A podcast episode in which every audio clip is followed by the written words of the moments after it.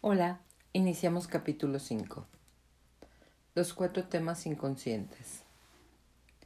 Los vínculos más potentes son los que tenemos con las personas que nos trajeron al mundo. Parece que no importa cuántos años hayan pasado, cuántas traiciones pueden haberse dado, cuánta tristeza haya habido en la familia. El caso es que seguimos conectados, aunque sea en contra de nuestras voluntades. Anthony Brandt, Líneas de Sangre. Ya heredemos las emociones de nuestros padres en el seno materno, ya se nos transmiten en nuestra interacción temprana con nuestra madre, o ya los compartamos a través de las lealtades inconscientes o de los cambios epigenéticos, una cosa queda clara. Salimos a la vida portando algo del pasado que está por resolver. Cuando pensamos que podemos conseguir que nuestras vidas marchen exactamente de acuerdo con nuestros planes, nos estamos engañando a nosotros mismos. Es muy frecuente que nuestras intenciones no concuerden con nuestros actos. Puede que queramos tener buena salud, pero comemos demasiada comida basura o nos buscamos excusas para no hacer ejercicio. Podemos anhelar una relación de pareja romántica, pero en cuanto se acerca a nosotros un posible compañero o compañera, nos distanciamos. Puede que queramos tener una carrera profesional que signifique algo para nosotros, pero no damos los pasos necesarios para conseguirlo. Lo peor de todo es que lo que nos frena suele ser invisible para nosotros y nos tiene frustrados y confundidos.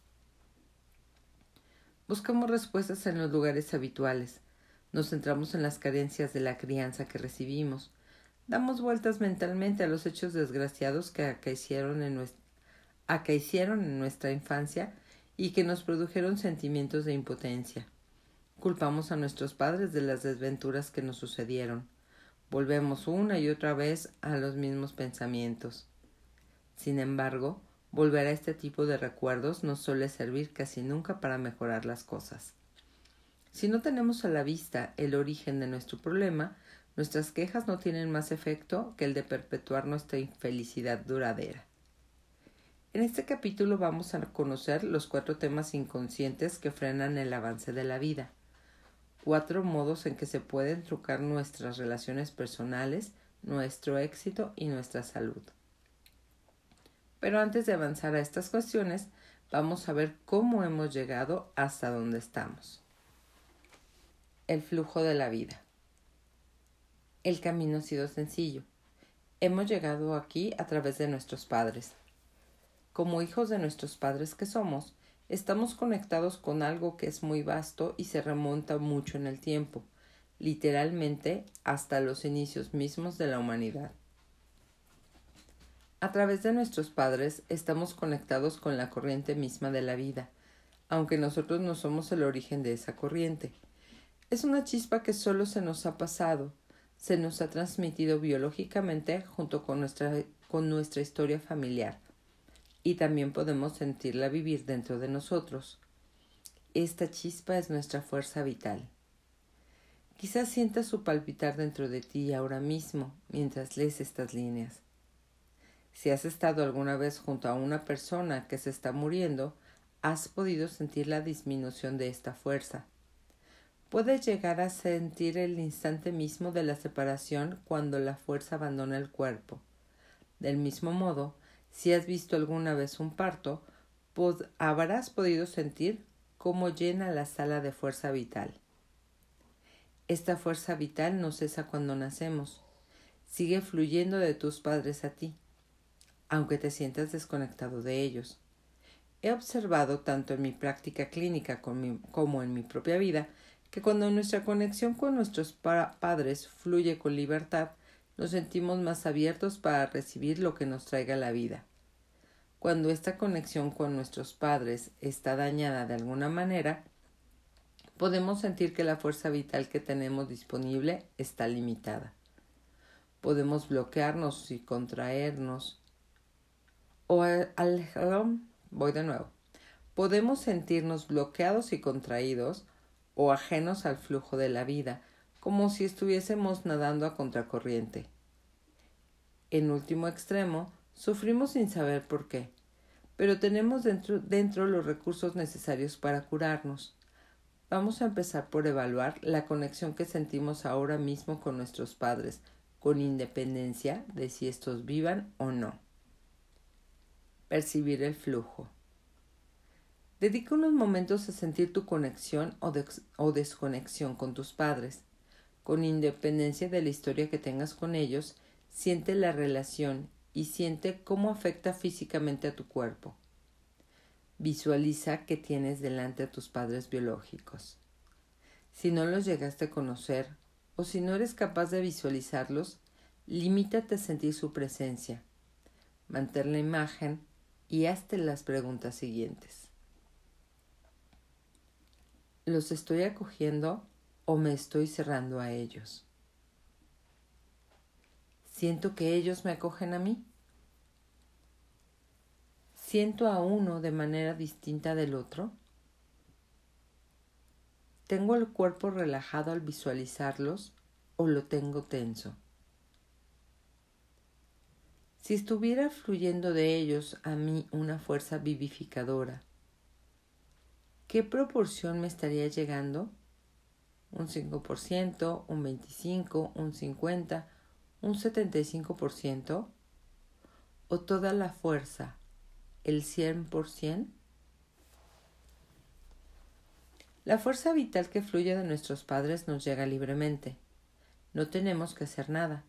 Nuestra tarea consiste simplemente en recibirla. Visualiza la fuerza vital como si fuera el cable principal por el que llega la electricidad a tu casa. Todos los demás cables que van a las diversas habitaciones toman su energía de ese cable principal.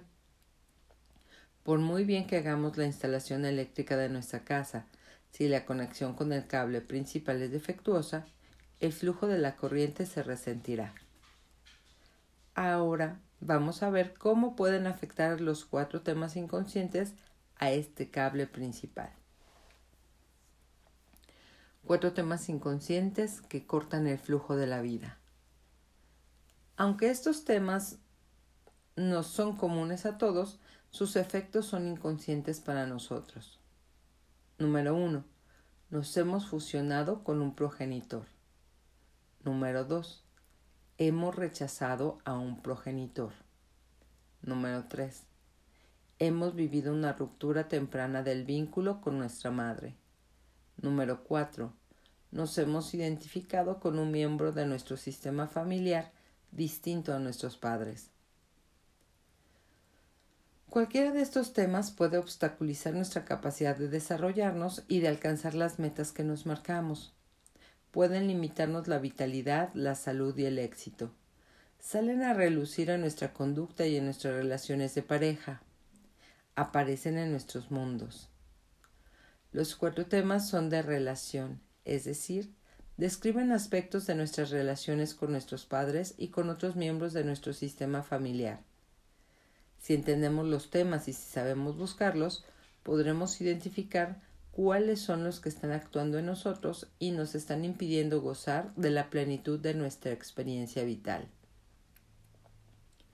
En tres de los cuatro temas inconscientes subyace una desconexión con nuestro padre o nuestra madre, y esto es lo primero que tenemos que considerar cuando tenemos dificultades. Existen otros tipos de interrupciones de fuerza vital que nos pueden impedir vivir plenamente, pero estas interrupciones no siempre son inconscientes y en ellas no interviene necesariamente un progenitor nuestro u otro miembro de nuestro sistema familiar. Una interrupción de este tipo es la que se produce cuando hemos vivido un trauma personal. Aunque somos conscientes del efecto que ha ejercido el trauma sobre nosotros, puede que sigamos siendo incapaces de resolverlo. Otro tipo de interrupción de la fuerza vital es la que se produce cuando nos sentimos culpables por algún acto de por algún acto nuestro o por un delito que hemos cometido. Quizá hayamos tomado una decisión que hizo daño a alguien, o que hayamos abandonado una relación de pareja con crueldad, o nos apoderamos de algo que no era nuestro, o hayamos quitado la vida a alguien de manera accidental o intencionada. Los sentimientos de culpa pueden congelarnos la fuerza vital de incontables maneras, y cuando no se reconocen o se resuelven, pueden extenderse a nuestros hijos, e incluso a los hijos de ellos. Diremos más sobre esto en los capítulos siguientes, pero antes vamos a ver las cuatro interrupciones que se relacionan directamente con nuestros padres o con otro miembro del sistema familiar. Número 1. ¿Te has fusionado con los sentimientos, las conductas o las experiencias de tu padre o de tu madre? Haz memoria. ¿Has pasado luchas emocionales, físicas o psicológicas de alguno de tus progenitores? ¿Te dolía verlo sufrir? ¿Querías liberarlo de su dolor? ¿Lo intentaste? ¿Tomaste alguna vez partido por los sentimientos de uno de tus progenitores en contra del otro? ¿Temías manifestar tu amor a uno de los dos por miedo a hacerle daño al otro? en tu vida actual? ¿Tienes dificultades similares a las que tuvieron tus padres? ¿Reconoces en ti el mismo dolor de tus padres? Somos muchos los que asumimos inconscientemente el dolor de nuestros padres. En nuestra primera infancia, el sentido del yo solo se nos desarrolla de manera gradual. En esa época, Todavía no hemos aprendido a existir de manera separada de nuestros padres, sin dejar de estar conectados con ellos al mismo tiempo. En aquella edad de la inocencia nos imaginábamos, quizás, que podríamos aliviar la infelicidad de nuestros padres arreglándola o compartiéndola. Si la llevábamos nosotros también, ellos no tendrían que cargar con ella solos. Pero esto no son más que ideas fantásticas que solo conducen a más infelicidad. Estamos rodeados por todas partes de pautas de infelicidad compartida. Madre triste, hija triste. Padre no respetado, hijo no respetado. Dificultades de parejas de los padres reflejadas en las relaciones de parejas de los hijos. Las combinaciones son inagotables. Cuando nos fusionamos con uno de nuestros progenitores, compartimos inconscientemente un aspecto de la vida de ese progenitor que en muchos casos suele ser negativo. Repetimos o revivimos determinadas situaciones o circunstancias sin establecer la, la conexión misma que puede liberarnos. El caso de Gavin. El caso siguiente nos ilustra cómo esta dinámica que suele quedar a oscuras puede avivar unas dificultades que nos sentimos incapaces de resolver. Cuando Gavin tenía 34 años, realizó una serie de inversiones arriesgadas en las que perdió todos los ahorros de su familia. Hacía poco había perdido su empleo de jefe de proyectos por no cumplir los plazos de entrega. Gavin, que tenía mujer y dos hijos pequeños, estaba desesperado. Luchando por subsistir económicamente y con su matrimonio en tensión, Gavin fue cayendo en una depresión profunda. Cuando era niño, su padre también tenía treinta y tantos años precisamente.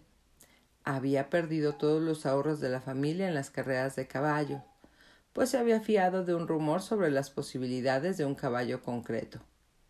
Entonces la madre de Gavin se había ido a vivir con sus padres llevándose a sus hijos. A partir de entonces, Gavin había visto poco a su padre, al que su madre calificaba de egoísta, ludópata y fracasado. Ahora que Gavin tenía treinta y cuatro años, estaba repitiendo la experiencia de fracasado de su padre, a pesar de que no había advertido la relación de manera consciente. También él había perdido los ahorros de su familia y se encontraba ante la posibilidad de perder a su mujer y a sus hijos. Gavin solo cayó en la cuenta de que estaba reviviendo el pasado durante nuestra sesión de trabajo. Como Gavin había estado tan apartado de su padre, no entendía cómo podía reflejar una pauta tan similar en la vida de ambos. Al no haber mantenido una conexión consciente con su padre, Gavin había forjado una inconsciente. Ah, ah, ah, sí, una inconsciente, y había repetido los fracasos de su padre sin saberlo. Cuando lo hubo comprendido, se dispuso a reparar la relación rota entre los dos. Llevaban casi diez años sin hablarse. Gavin. perdón. Gavin, consciente de su propia resistencia y de que sabía de su padre sobre todo lo que le había contado su madre, fue con cautela, pero con la mente abierta. Escribió a su padre una carta manuscrita en la que se le contaba que tenía dos nietecitas y Gavin sintió mucho no haber tenido contacto con él. Envió la carta y esperó seis semanas, pero no obtuvo respuesta. Temió que su padre hubiera muerto o lo que parecía peor todavía, que lo rechazara. Gavin tuvo un impulso instintivo por debajo de su miedo y marcó el número de teléfono de su padre. No se arrepintió. Cosa extraña. Su padre no había recibido la carta.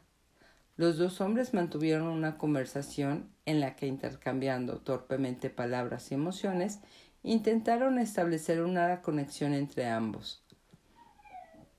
Tras varias conversaciones telefónicas algo tensas, empezaron a surgir sentimientos verdaderos. Gavin pudo decir a su padre cuánto le echaba de menos. Su padre le escuchaba conteniendo las lágrimas. Dijo a su vez a Gavin el dolor terrible que le había causado perder a su familia y le contó que no pasaba un solo día sin que sintiera el aguijón de la tristeza y del duelo. El padre propuso que se vieran en persona. Gavin accedió. A las pocas semanas, a Gavin empezó a aliviársele la depresión en la que estaba sumido. Ahora que su padre había vuelto a su vida, comenzó a estabilizarse la situación en su casa, y Gavin recuperó la confianza perdida de su esposa y reforzó sus lazos con sus hijos. Era como si hubiera encontrado una llave que había perdido sin saberlo. Gavin ya podría abrir la caja fuerte donde se guardaba lo más valioso de su vida, su conexión con su familia. Lo que menos desea un padre es ver sufrir a su hijo por él. Si nosotros como hijos nos creemos más capacitados que nuestros padres para cargar con sus sufrimientos, estamos cayendo en la arrogancia y en el orgullo, y además no estamos en sintonía con el orden de la vida. Nuestros padres existieron antes que nosotros, nos criaron y nos cuidaron para que pudiésemos subsistir. Cuando éramos recién nacidos, nosotros no cuidábamos de ellos.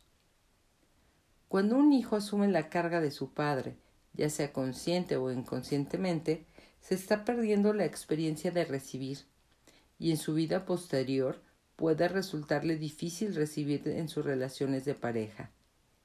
El hijo que cuida a su padre, de su padre o de su madre, suele forjarse para toda una vida una pauta de extralimitación y se está trazando un modelo de sentirse abrumado de manera habitual.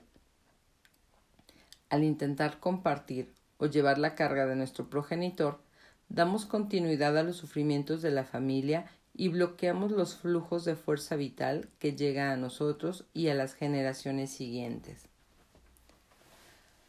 Hasta cuando cuidamos de unos padres enfermos o ancianos y les damos y hacemos lo que no pueden hacer por sí mismos, es importante que, es importante que preservemos la integridad de la relación padre-hijo sin reducir la dignidad de nuestros padres.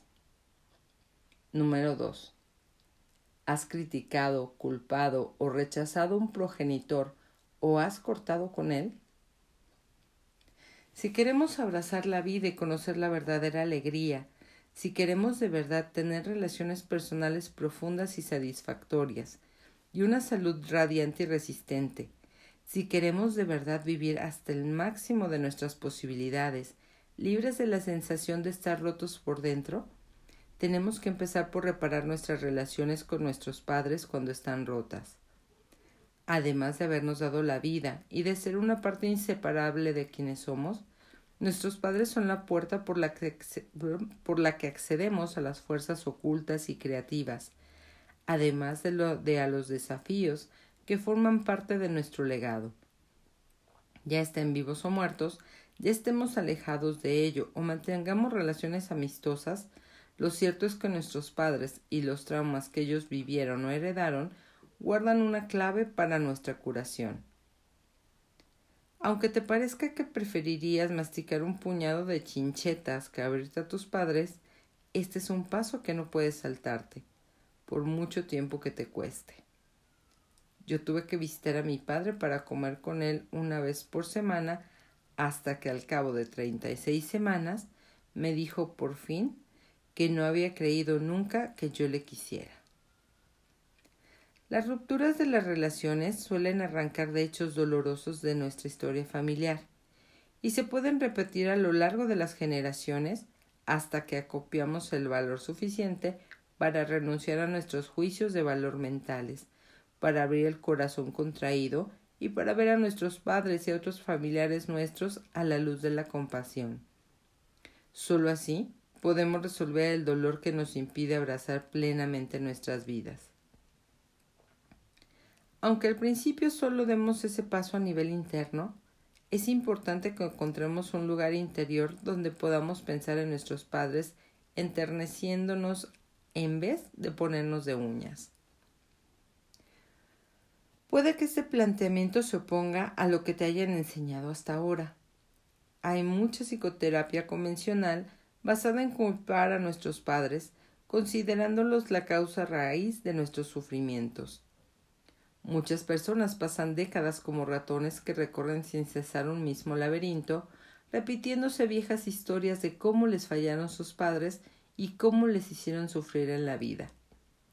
Aunque podamos estar atrapados en nuestras viejas historias, cuando descubrimos las historias más hondas que están detrás de ellas, éstas tienen el poder de liberarnos. Llevamos dentro la fuente misma de esta libertad, que no hace más que esperar a que la extraigamos. Pregúntate a ti mismo. ¿Rechazas, culpas o acusas a tu padre o a tu madre por algo que sientes que te ha hecho? ¿No respetas a uno de ellos o ambos? ¿Has roto con alguno de ellos? Vamos a suponer que culpas o que rechazas a tu madre. Supongamos que la culpa es de no haberte dado lo suficiente de lo que te parece que deberías haber recibido. Si este es tu caso, ¿te has preguntado también qué le pasó a ella? ¿Qué hecho tuvo el efecto de cortar el flujo de amor en vuestra relación? ¿Pasó algo que os separó a los dos o que la separó a ella de sus padres? Puede que tu madre portara una herida hacia su madre y que fuera incapaz de darte a ti lo que no había recibido ella. Sus dotes de maternidad estaban limitadas por lo que ella no había recibido, a su vez, de sus padres. Si rechazas a tu madre, es probable que se haya interpuesto entre ella y tú un hecho traumático. Puede ser que tu madre perdiera un hijo antes de que nacieses tú, o que diera un hijo en adopción, o que hubiera perdido en un accidente su primer amor, al hombre con quien pensaba casarse. Puede que su padre muriera cuando ella era pequeña, o que su hermano querido se matara al bajar del autobús escolar. Aunque el hecho en sí no tuviera nada que ver contigo directamente, sus ondas sísmicas te habrían afectado.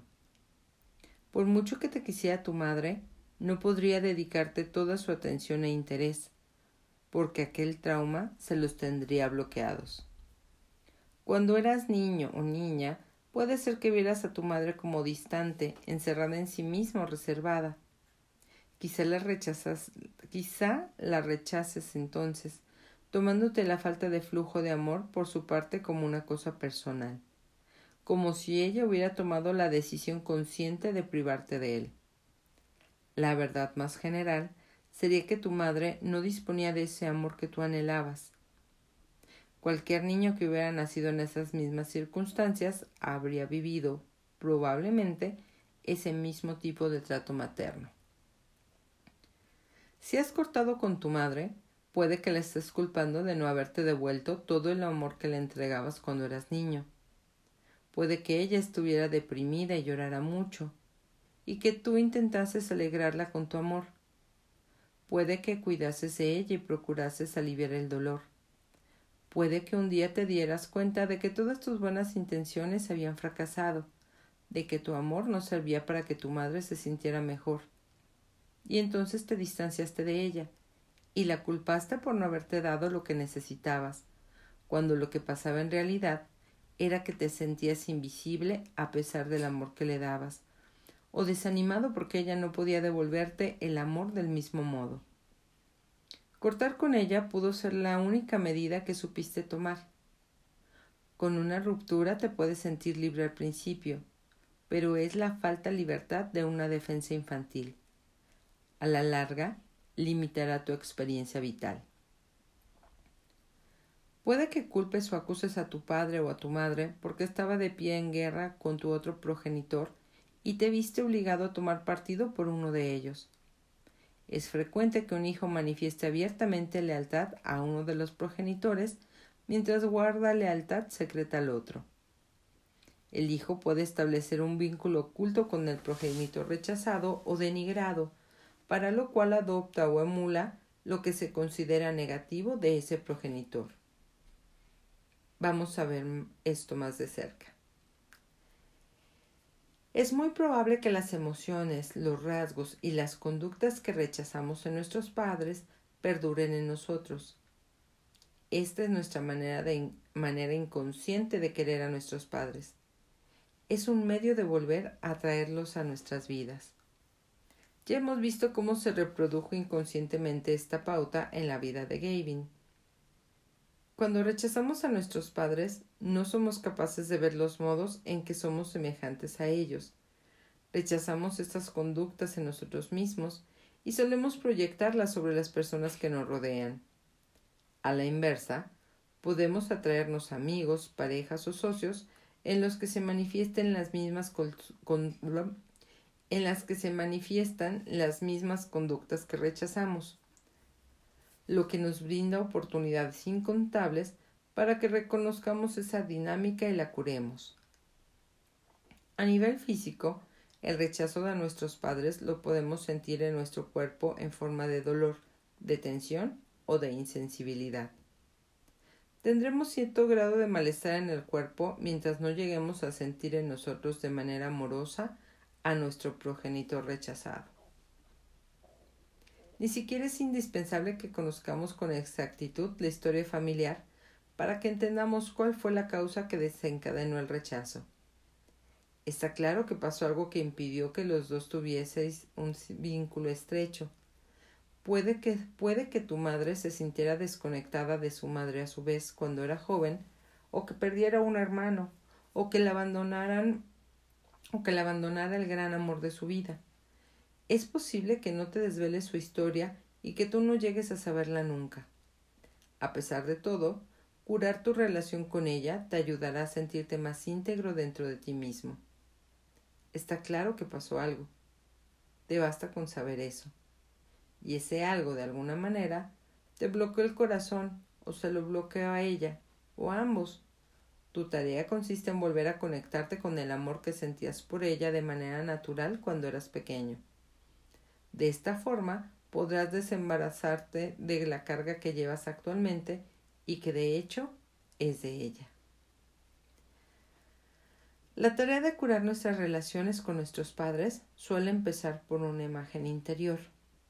A veces debemos dar un primer paso en nuestro mundo interior antes de empezar a avanzar en el mundo exterior. Lo que exponemos a continuación es una manera posible de poner en marcha el proceso. Aunque este ejercicio se centra en la relación con nuestra madre, también puedes hacerlo visualizando a tu padre.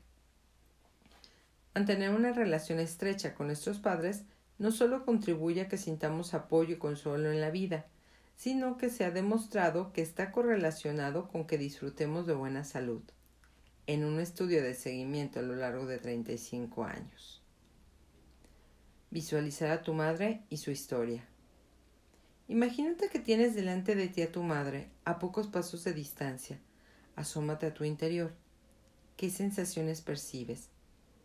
Ahora, imagínate que tu madre da tres pasos largos y que la tienes muy cerca de ti, a pocos centímetros de tu cuerpo.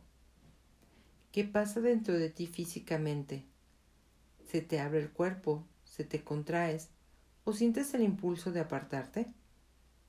Si has respondido que se te contrae el cuerpo o que quieres apartarte, es importante que te des cuenta de que la labor de abrirte es ahora responsabilidad tuya y no de tu madre.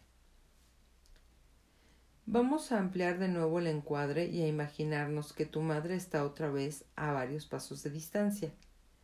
Esta vez Visualízala rodeada de todos los hechos traumáticos que vivió ella. Aunque no sepas con exactitud qué le pasó, tienes una noción de su historia familiar y de las luchas que ha podido tener que librar en su vida.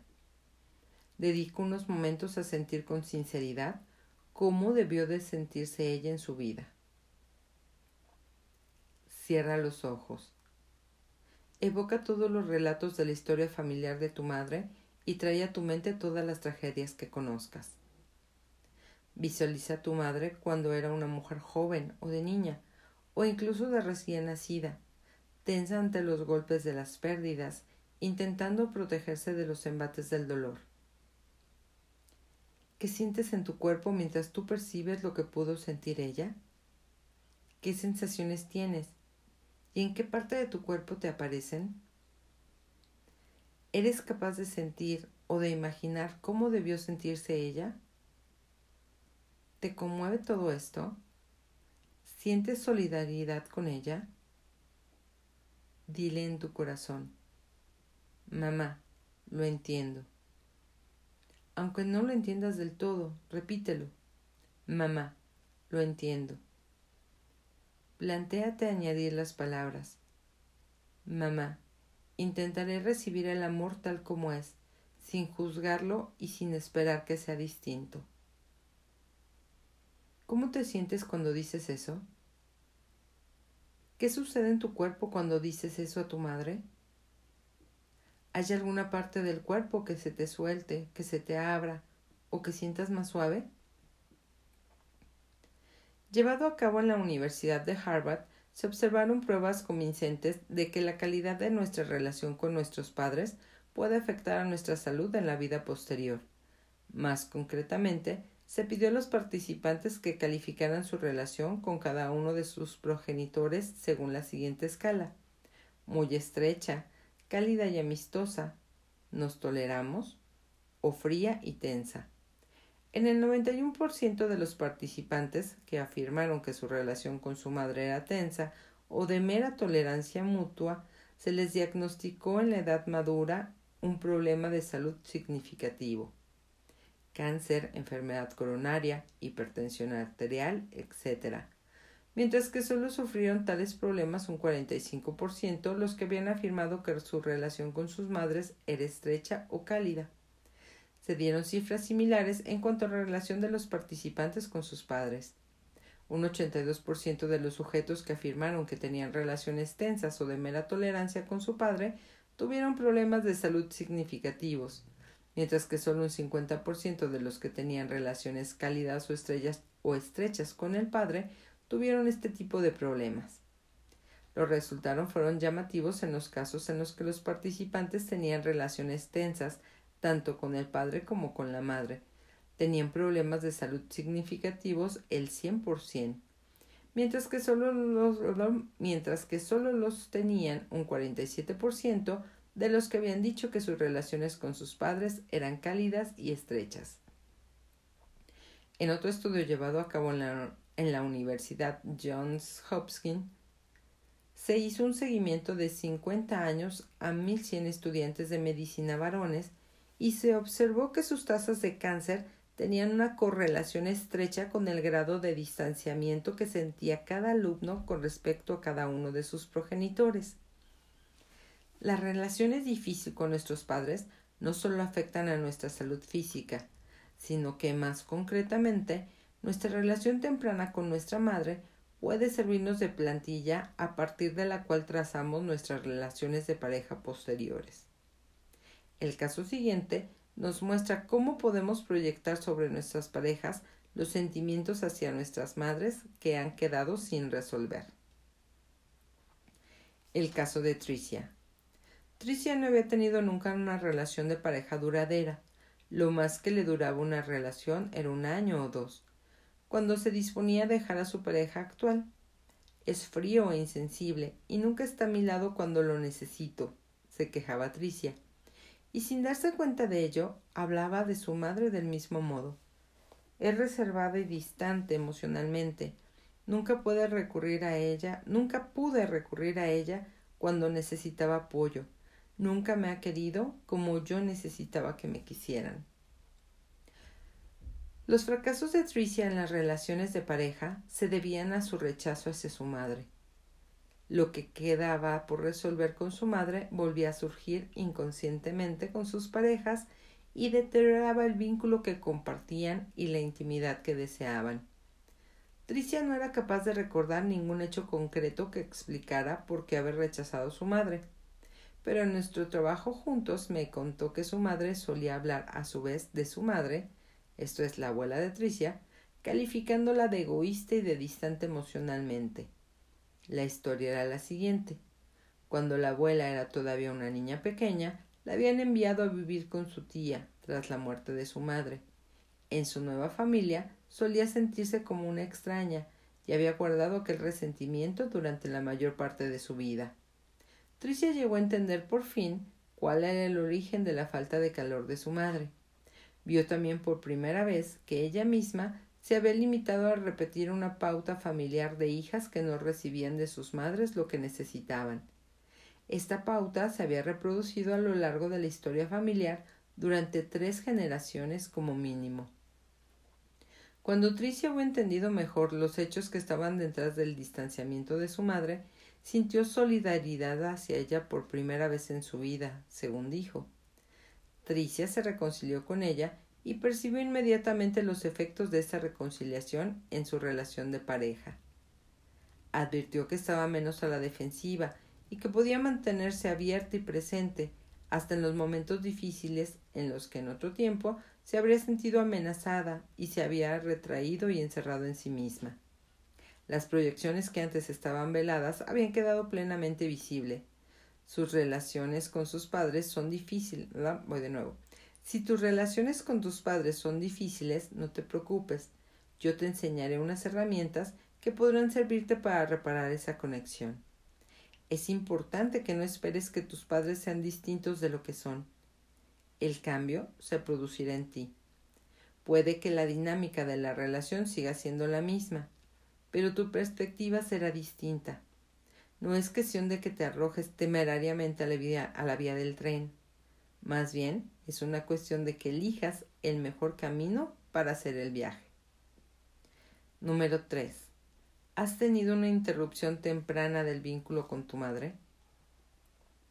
Si rechazas a tu madre, pudo deberse a tu proceso temprano de vinculación. Ah, ah, ah, puede de... Voy de nuevo. Si rechazas a tu madre, pudo deberse a que tu proceso temprano de vinculación con ella quedara interrumpido. No todos los que sufren una ruptura temprana del vínculo terminan rechazando a su madre. Cuando se ha producido una interrupción durante este periodo, lo más probable es que sientas un cierto grado de ansiedad cuando intentas establecer un vínculo con otra persona en una relación de pareja. Esa ansiedad podría traducirse en dificultades para mantener relaciones de pareja o incluso en la falta de deseo de tener este tipo de relaciones. También puede traducirse en tomar la decisión de no tener hijos. Tu explicación a primera vista Puede ser que la de criar un niño requiere demasiado tiempo y energía, pero a un nivel más profundo puede que te sientas poco capacitado para dar a un niño lo que tú mismo no has tenido. También puede afectar a tu conexión con tu madre una interrupción del vínculo madre-hijo que se produjo en generaciones anteriores. ¿Sufrió tu madre o tu abuela una ruptura del vínculo con su madre? Los residuos de estos traumas tempranos se pueden vivir en las generaciones posteriores. Y no solo eso, a tu madre le resultaría difícil darte a ti lo que ella no pudo recibir a su uh, uh, uh, lo que ella no pudo recibir a su vez de su madre. Si te tratas con si no te tratas con tus padres o si esos han fallecido, puede que no llegues a conocer nunca la respuesta a esas preguntas, sobre todo si la ruptura se produjo cuando eras muy pequeño. En general, puede ser difícil recordar las interrupciones tempranas porque en los primeros años de vida no tenemos capacitado el cerebro para evocar nuestras experiencias. El hipocampo, que es la parte del cerebro asociada a la información, la organización y la conservación de los recuerdos, no desarrolla plenamente hasta los dos años de edad sus conexiones con el córtex prefrontal,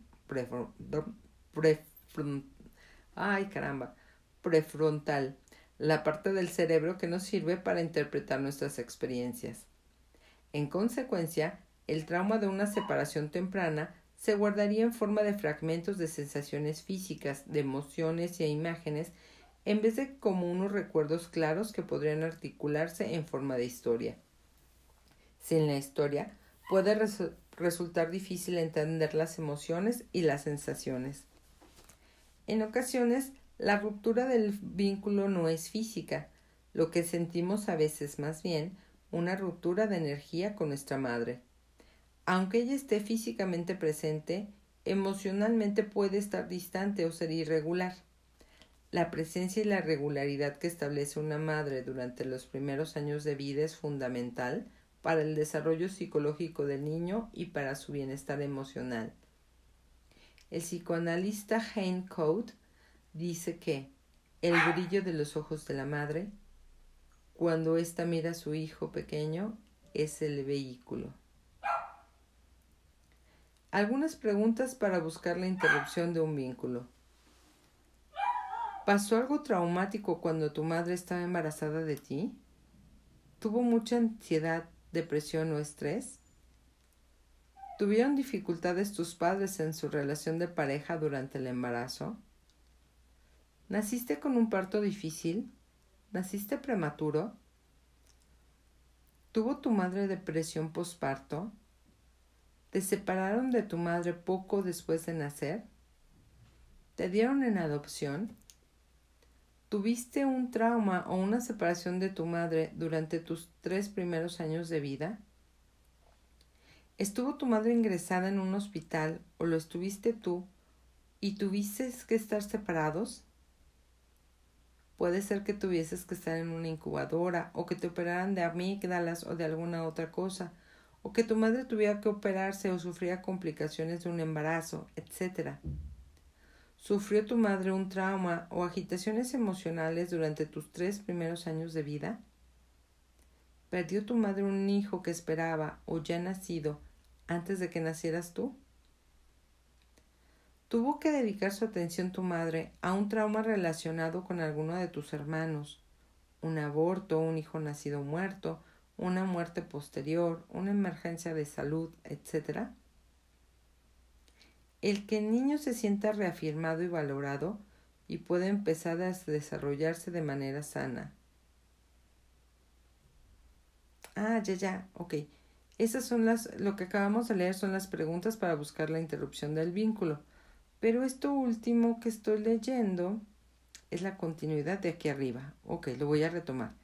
El psicoanalista Hein Cote dice que el brillo de los ojos de la madre, cuando ésta mira a su hijo pequeño, es el vehículo por el que el niño se siente reafirmado y valorado y puede empezar a desarrollarse de manera sana. Si hemos sufrido una ruptura temprana del vehículo con nuestra madre, quizás tengamos que recopilar algunas pistas que se desprenden de la historia de nuestra madre, así como la nuestra propia. Tenemos que volver la vista atrás y preguntarnos, ¿qué pasó mi madre? más bien, ¿pasó a mi madre algo traumático que le afectó a la capacidad de estar atenta conmigo? ¿Estaba presente o estaba preocupada con otras cosas? ¿Había alguna desconexión en el modo que me tocaba, en que me miraba, en el tono de su voz cuando me hablaba? ¿Tengo dificultades para estrechar vínculos en mis relaciones de pareja? Me cierro, me retiro y me distancio por estar encerrado en mí mismo? Susan, madre de dos hijos de treinta y dos años de edad, temblaba solo de pensar en tener contacto físico estrecho con su madre. Que ella recordara, nunca le había gustado que la abrazara. Susan me reveló también que su marido y ella no tenían relaciones de afecto físico. Los abrazos te quitan energía, decía ella. Cuando Susan tenía nueve meses, había pasado dos semanas sola en el hospital con pulmonía. Su madre se había quedado en casa para cuidar a los otros hermanos. Desde aquel momento, Susana había empezado a retraerse inconscientemente, al rechazar el afecto de su madre. Susana no hacía más que protegerse de la posibilidad de que volvieran a dejarle sola y hacerle daño. El simple hecho de identificar la raíz de su repulsión hacia su madre fue crucial. A partir de entonces, Susan pudo restaurar el vínculo que había roto entre las dos. El niño que ha vivido la interrupción de un vínculo puede vacilar cuando ha llegado el momento de restablecer la conexión con la madre. El modo en que se restaura esta conexión puede establecer un modelo por el que se regirán por el que se regirá la formación de vínculos y las separaciones en las relaciones de pareja futuras. Si la madre y el hijo no restablecen esta conexión de manera plena, el hijo puede tener indecisiones a la hora de establecer vínculos con una pareja en su vida posterior. Si el vínculo no se restablece, puede producirse una falta de cercanía inexplicable que oscurece las relaciones cotidianas, según el psicólogo David Chamberlain. La intimidad y la amistad verdadera parecen inalcanzables. Cuando somos muy pequeños, vemos en nuestra madre a nuestro mundo. Si se nos separa de ella, lo sentimos como una separación del mundo. Una separación temprana puede generar vivencias de vacío y de desencuentro, sentimientos de desesperación y de desconsuelo, la creencia de que hay algo muy malo en nosotros o en la vida en general. Como somos demasiado pequeños para procesar el trauma, tenemos sentimientos, creencias y sensaciones corporales que perviven en nuestro interior sin estar asociados al relato de las al relato que las conecta con el pasado. Son esas las experiencias las que nos infunden las muchas heridas, desilusiones y desencuentros que nos encontramos a lo largo de la vida. Los recuerdos negativos de la infancia. Muchos de nosotros no sabemos ver más allá de las imágenes dolorosas de nuestra infancia y no somos capaces de recordar las cosas positivas que nos pasaron. Siendo niños pequeños, vivimos momentos de tranquilidad y de inquietud. Sin embargo, los momentos de tranquilidad, los recuerdos de estar en brazos de nuestra madre, mientras ésta nos da de comer, nos limpia o nos mece para dormirnos, suelen estar bloqueados y no salen a la superficie. Parece más bien que solo somos capaces de evocar los recuerdos dolorosos de no haber obtenido lo que deseábamos, de no haber recibido el amor suficiente. Esto tiene sus motivos. Cuando de niños veíamos en peligro nuestra seguridad o nuestra integridad, nuestros cuerpos reaccionaban erigiendo defensas. Estas defensas inconscientes se convirtieron después en nuestra reacción primaria y nos orientaban a la atención hacia lo que era difícil o inquietante, en vez de ser conscientes de lo que era tranquilizador. Es como si nuestros recuerdos positivos vivieran al otro lado de un muro, cerca de nosotros pero fuera de nuestro alcance. Como solo podemos residir de un lado del muro, nos llegamos a creer que no nos pasó nunca nada bueno. Es como si hubiésemos reescrito la historia, conservando únicamente los recuerdos que confirman nuestra estructura defensiva primitiva, unas defensas que nos han acompañado tanto tiempo que ya forman parte de nosotros, Bajo las barricadas inconscientes que hemos levantado, yace el deseo profundo de que nos el deseo profundo de que nos quieran nuestros padres. Pero muchos ya no somos capaces de acceder a esos sentimientos, pues si evocásemos los momentos de ternura y de amor que pasamos con nuestros padres, nos sentiríamos vulnerables y en peligro de volver a hacernos daño. Por eso bloqueamos precisamente los mismos recuerdos que podrían aportarnos la curación. Los biólogos evolutivos confirman esta premisa. Explican que nuestras amígdalas cerebrales dedican unas dos terceras partes de sus neuronas a detectar amenazas. A consecuencia de ello, es más fácil que se almacenen en nuestra memoria a largo plazo los hechos temibles y dolorosos que los hechos agradables. Los científicos llaman a este mecanismo por defecto sesgo de negatividad, y es perfectamente lógico. Nuestra supervivencia misma depende de nuestra capacidad para detectar las posibles amenazas. Según ha dicho el neuropsicólogo Rick Hanson, la mente es adherente como el velcro para las experiencias negativas y resbaladiza como el teflón para las positivas. Número 4. ¿Te identificas inconscientemente con un miembro de tu sistema familiar distinto de tus padres? Sucede a veces que aunque tenemos una relación fuerte y cariñosa con nuestros padres, portamos unos sentimientos difíciles que somos incapaces de explicar. solemos dar por supuesto que el problema surge dentro de nosotros mismos y que terminaremos por descubrir su origen si profundizamos lo suficiente. Pero mientras no desvelemos el hecho concreto desencadenante de nuestra historia familiar, podemos estar reviviendo miedos y sentimientos que no nos pertenecen, fragmentos inconscientes de un trauma, tomándolos por nuestros.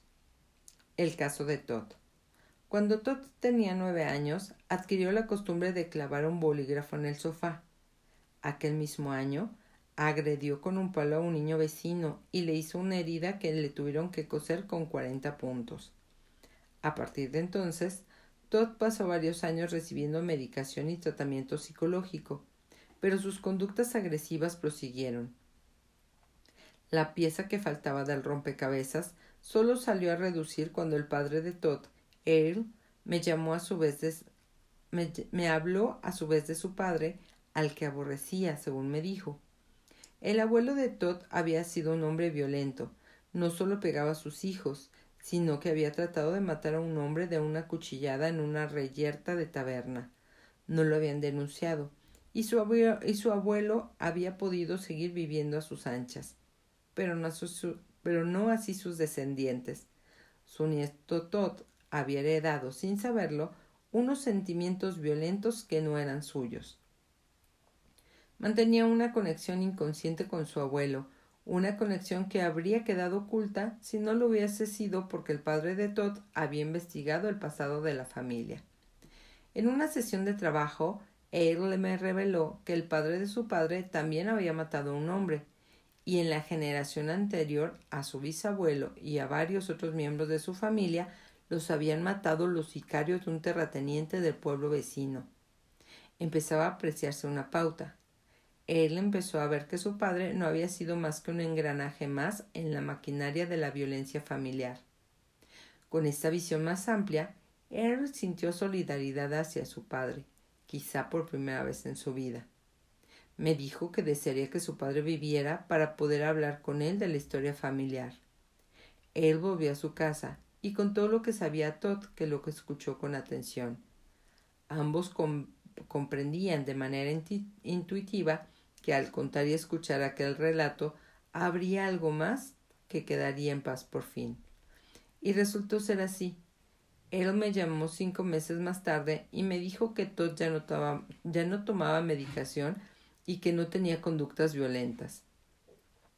Si estás identificando con alguna persona de tu sistema familiar, lo más posible es que no seas consciente de ello. Las identificaciones son inconscientes y es muy difícil que establezca la relación por ti mismo. Jesse Gretchen, cuyos casos pudiste leer en las primeras páginas de este libro, también estaban identificados con miembros de sus sistemas familiares, y lo mismo pasaba a Megan. El caso de Megan. Megan se casó con Dean a los 19 años pensando que seguirían juntos toda la vida. Pero un día, cuando Megan tenía veinticinco años, miró a su marido que estaba sentado con ella en la, sala, en la mesa de la cocina y tuvo una sensación de insensibilidad. Había dejado de querer a Dean. Megan pidió el divorcio a las pocas semanas, pero comprendió que aquella pérdida repentina de su amor hacia Dean parecía aberrante y buscó ayuda. Yo sospeché que había una historia familiar que a Megan se le escapaba y empezamos a investigar juntos. Fue una decisión afortunada. Aunque Megan no había entendido la relación, esta era bien visible. Cuando la, la abuela de Megan tenía solo veinticinco años, su marido, el amor de su vida, que era pescador, había muerto ahogado en el mar. La abuela había criado sola a la madre de Megan y no se había vuelto a casar. La muerte repentina de su marido había sido una gran tragedia de la familia. Era un relato tan conocido para Megan que ésta no se había planteado siquiera el efecto que podía tener sobre ella. Cuando comprendió que estaba reviviendo la historia de su abuela, su soledad repentina, la pérdida profunda, la insensibilidad, Megan empezó a hacer gestos con la cara y con los ojos. Le dejé el tiempo necesario para que fuera asimilando la idea. Al cabo de un rato se puso a jadear. A los pocos minutos se le tranquilizó la respiración estaba ordenando las piezas del rompecabezas. Tengo una sensación extraña de esperanza, dijo. Tengo que decírselo a Dean. Me llamó días más tarde y me contó que algo estaba cambiando, cambiando de entre ella y que estaba recuperando el amor hacia Dean. Esto es tan importante que merece la pena recibirlo. No todas las conductas que expresamos surgen en realidad de dentro de nosotros. Es fácil que pertenezcan a miembros de nuestra familia que nos precedieron. Puede que no hagamos más que aportar los sentimientos de ellos o compartirlos. A esto los llamamos sentimientos de identificación. ¿Te identificas con un miembro de tu sistema familiar? Puedes estar sintiendo, comportándote o sufriendo como una persona de tu familia anterior a ti, o purgando sus culpas o portando su dolor. ¿Tienes síntomas, sentimientos o conductas difíciles de explicar en el contexto de tu experiencia vital? ¿La culpa o el dolor impidieron que algún miembro de tu familia amara a alguien o que sintiera el duelo por su pérdida? ¿Hizo alguien algo por lo que lo rechazaran en la familia? ¿Hubo algún trauma en la familia, la muerte temprana de un padre, de un hijo o un hermano, o un abandono, asesinato, delito o suicidio, etc.? Un hecho tan terrible, doloroso o vergonzoso que no se habla de ello. ¿Es posible que estés conectado con ese hecho, haciendo una vida semejante a la de la persona de la que nadie habla? ¿Es posible que estés viviendo el trauma de esa familiar como si fuera tuyo? ¿Cómo se ponen en marcha los cuatro temas? Vamos a considerar una situación hipotética. Para empezar, se produce una tragedia. El hermano mayor de un niño de dos años muere repentinamente y deja a sus padres sumidos en el duelo, y a un niño que es demasiado pequeño para entender lo que ha pasado. Aunque imagináramos todo esto es aunque imaginarnos todo esto es doloroso, el caso es que este hecho puede activar uno o varios de los cuatro temas en el niño superviviente. Creo que hasta aquí dejamos la lectura porque todavía nos faltan algunas páginas de este capítulo y la hora que me da Spotify para esta lectura está terminando. Mañana continuamos para terminar este capítulo. Bye. Hola, continuamos con este capítulo 5 cómo se ponen en marcha los cuatro temas. Vamos a considerar una situación hipotética. Para empezar, se produce una tragedia. El hermano mayor de un niño de dos años muere repentinamente y deja a sus padres sumidos en el duelo y a un niño que es demasiado pequeño para entender lo que ha pasado. Aunque imaginarnos todo esto es doloroso, el caso es que este hecho puede activar uno o varios de los cuatro temas en el niño superviviente. Por ejemplo, el niño puede rechazar a uno de sus padres. El padre o la madre, hundidos en el duelo, pueden perder la voluntad de vivir. Es posible que el padre o la madre intente mitigar su dolor con el alcohol o que empiece a pasar más tiempo fuera de casa. Puede suceder que el estar los dos juntos se les agrave el duelo y se les vuelva intolerable. Puede que se acusen uno a otro de una supuesta causa de la muerte del hijo o que se culpen mutuamente en secreto. Las, las acusaciones del tipo no lo llevaste a un buen médico o debiste vigilarlo mejor pueden estar latentes, pero es probable que no se lleguen a expresar abiertamente. En cualquier caso, el hijo superviviente sentirá la espiral de emociones de sus padres. La rabia, las autoacusaciones, los bloqueos, Puede parecer que el mundo se ha hundido o que ha desaparecido de pronto. La reacción del niño puede ser distanciar o brindar su cuerpo ante los sentimientos abrumadores con el fin de protegerse.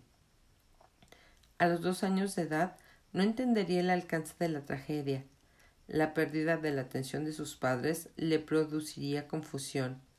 Hasta puede parecerle que corre un peligro mortal. Más adelante Puede que culpe a sus padres por el dolor o el distanciamiento que sintió, sin tener en cuenta lo que había pasado ni cómo se sentirían ellos. El niño puede sufrir la interrupción del vínculo con la madre. Es probable que a la madre se le partiera el corazón con la impresión de la muerte del hermano mayor. Desolada, desesperada, podría pasarse semanas o meses enteros hundida en el dolor, con lo que rompería el vínculo tierno y energético que mantiene con su hijo de dos años. Un hecho como este perturbaría el vínculo que ha conocido el niño hasta entonces e interrumpiría el trascendental desarrollo neuronal que se está produciendo en su cuerpo y en su cerebro de dos años. A esta edad, el niño no entendería la importancia de la tragedia que ha desplazado la atención de su madre. Solo sentiría que la madre le había apagado de pronto la luz con lo que tenía iluminado. Se dispararía en su cuerpo las sustancias químicas que sirven para ponerlo en estado de alerta y él quedaría en este estado. Así, puede llegar a desconfiar de la madre, a temer su, inconstancia, a sospechar que ella puede volver a desaparecer en cualquier momento. El niño puede fusionarse con el dolor de la madre o del padre. Cuando ha muerto el hijo mayor, el superviviente puede vivir como suyo el peso del dolor de la madre o del padre. El efecto en cascada del duelo puede dejar a toda la familia en un estado de rigidez. El niño, aspirando ciegamente a aliviar el dolor de sus padres, puede intentar cargar con la depresión de su madre o con el duelo de su padre como si estuviera dotado de algún poder mágico que pudiera servirle para quitárselo de encima a ellos. Sería casi como si les dijera Mamá, papá, si comparto con vosotros el peso del dolor, o si lo llevo por vosotros, os sentiréis mejor. Naturalmente no lo conseguirá no hará más que prolongar el duelo a la generación siguiente. Los niños que compartan el dolor de sus padres lo suelen hacer de manera inconsciente. Se basan en la fantasía ciega de que pueden salvar a sus padres. Estos niños, leales por instinto, suelen repetir en sus vidas las penas de sus padres y revivir sus desventuras. Estos lazos de lealtad, como los llama Hellinger, se pueden portar a lo largo de varias generaciones, con lo que el legado familiar es un legado de infelicidad. El niño puede identificarse con el hermano muerto. Cuando muere un niño pequeño, la familia queda cubierta de un manto de duelo. Las ondas de dolor insoportable bloquean las manifestaciones de vida y de felicidad. El niño superviviente hasta puede recurrir a andar de puntillas cuando está cerca de sus padres entristecidos para no alterarlos más. Los familiares que quieren liberarse del dolor y de la irracionalidad de aquella muerte pueden procurar no pensar siquiera en el niño muerto, e incluso evitan pronunciar su nombre. De este modo, el niño muerto queda excluido, con lo que se abre un terreno fértil donde arraigar una identificación. Hellinger enseña que un niño posterior del sistema familiar hasta un niño de la generación siguiente puede expresar lo que ha reprimido la familia. Esto significa que el niño posterior se puede sentir deprimido o falta de vida, separado de su esencia como si no existiera, de manera semejante a la idea que se tiene del hermano muerto en la familia. El niño vivo puede tener la sensación de que en la familia no lo ven o no le hacen caso, o de que no le dan importancia ni lo valoran. Hasta puede empezar a adoptar rasgos del hermano muerto, manifestando aspectos del sexo, personalidad, enfermedad o trauma de éste. Identificado inconscientemente con él, puede advertir que le falta entusiasmo, que se le limita la cantidad de fuerza vital que absorbe. Puede ser como si el niño superviviente, unido en una solidaridad silenciosa con su hermano muerto, estuviera diciendo, como tú no puedes vivir, yo no viviré plenamente. Trabajé una vez con una mujer que había nacido menos de un año después de que su hermano mayor naciera muerto. El niño nacido muerto, no, perdón, al niño nacido muerto no le dieron nombre ni lugar en la familia. La familia solo contaba haber tenido dos hijos, mi consultante y su hermana menor. Mi consultante tampoco consideraba haber tenido más hermanos que a su hermana, pero sufría sentimientos de falta de integración. En esta familia me siento como una extraña, decía. Es como si estuviera fuera de lugar. Aunque no había manera de demostrarlo, parecía que portaba consigo la experiencia de exclusión de la familia de su hermano mayor. Cuando hubimos trabajado juntos un tiempo, me dijo que se le había disuelto la sensación de falta de integración. Esas identificaciones pueden alterar significativamente el curso de nuestras vidas. Sin saberlo, sin sospecharlo, revivimos aspectos de nuestros traumas familiares con consecuencias insospechadas. Esas experiencias no son raras. Somos muchos los que vivimos solidarizados con miembros de nuestra familia que han sufrido traumas difíciles. Cuando los sentimientos nos cosen, debemos preguntarnos ¿de quién son en realidad estos sentimientos que estoy viviendo? Las cuatro herramientas del mapa del lenguaje nuclear. Uno de los grandes obstáculos en la tarea de resolver los traumas es que la fuente de estos suele estar oculta. Es frecuente que no sepamos qué pasos debemos dar cuando no disponemos de un contexto para entender nuestros sentimientos. El lenguaje nuclear puede hacernos visible el origen de un trauma, permitiéndonos desembarazarnos de los modos en que podemos haber estado reviviendo el pasado. Cuando leas las páginas siguientes, empezarás a construirte tu propio, mapa, tu propio mapa del lenguaje nuclear. Seguirás paso a paso un proceso en el que te, basarás en tu lenguaje en las palabras que dices para ayudarte a localizar la fuente de, los, de unos sentimientos que quizás te haya sido difíciles de explicar. La construcción de tu mapa del lenguaje nuclear tiene cuatro pasos. Recibirás las herramientas nuevas para dar cada uno de estos pasos. Cada una de estas herramientas está dirigida a obtener más información. Las herramientas son las siguientes. 1. La queja nuclear. 2 los descriptores nucleares. 3. La frase nuclear. 4. El trauma nuclear. En el capítulo siguiente aprenderás a detectar pistas en las palabras de tu queja nuclear. Aprenderás a analizar y a descifrar lo que es tuyo y lo que procede de tu historia familiar. Al hacerlo, empezarás a romper el trance de los traumas del pasado y a poner en su contexto histórico propio los sentimientos y los síntomas que tienen aparejados estos traumas. Hasta aquí terminamos este capítulo 5. Bye.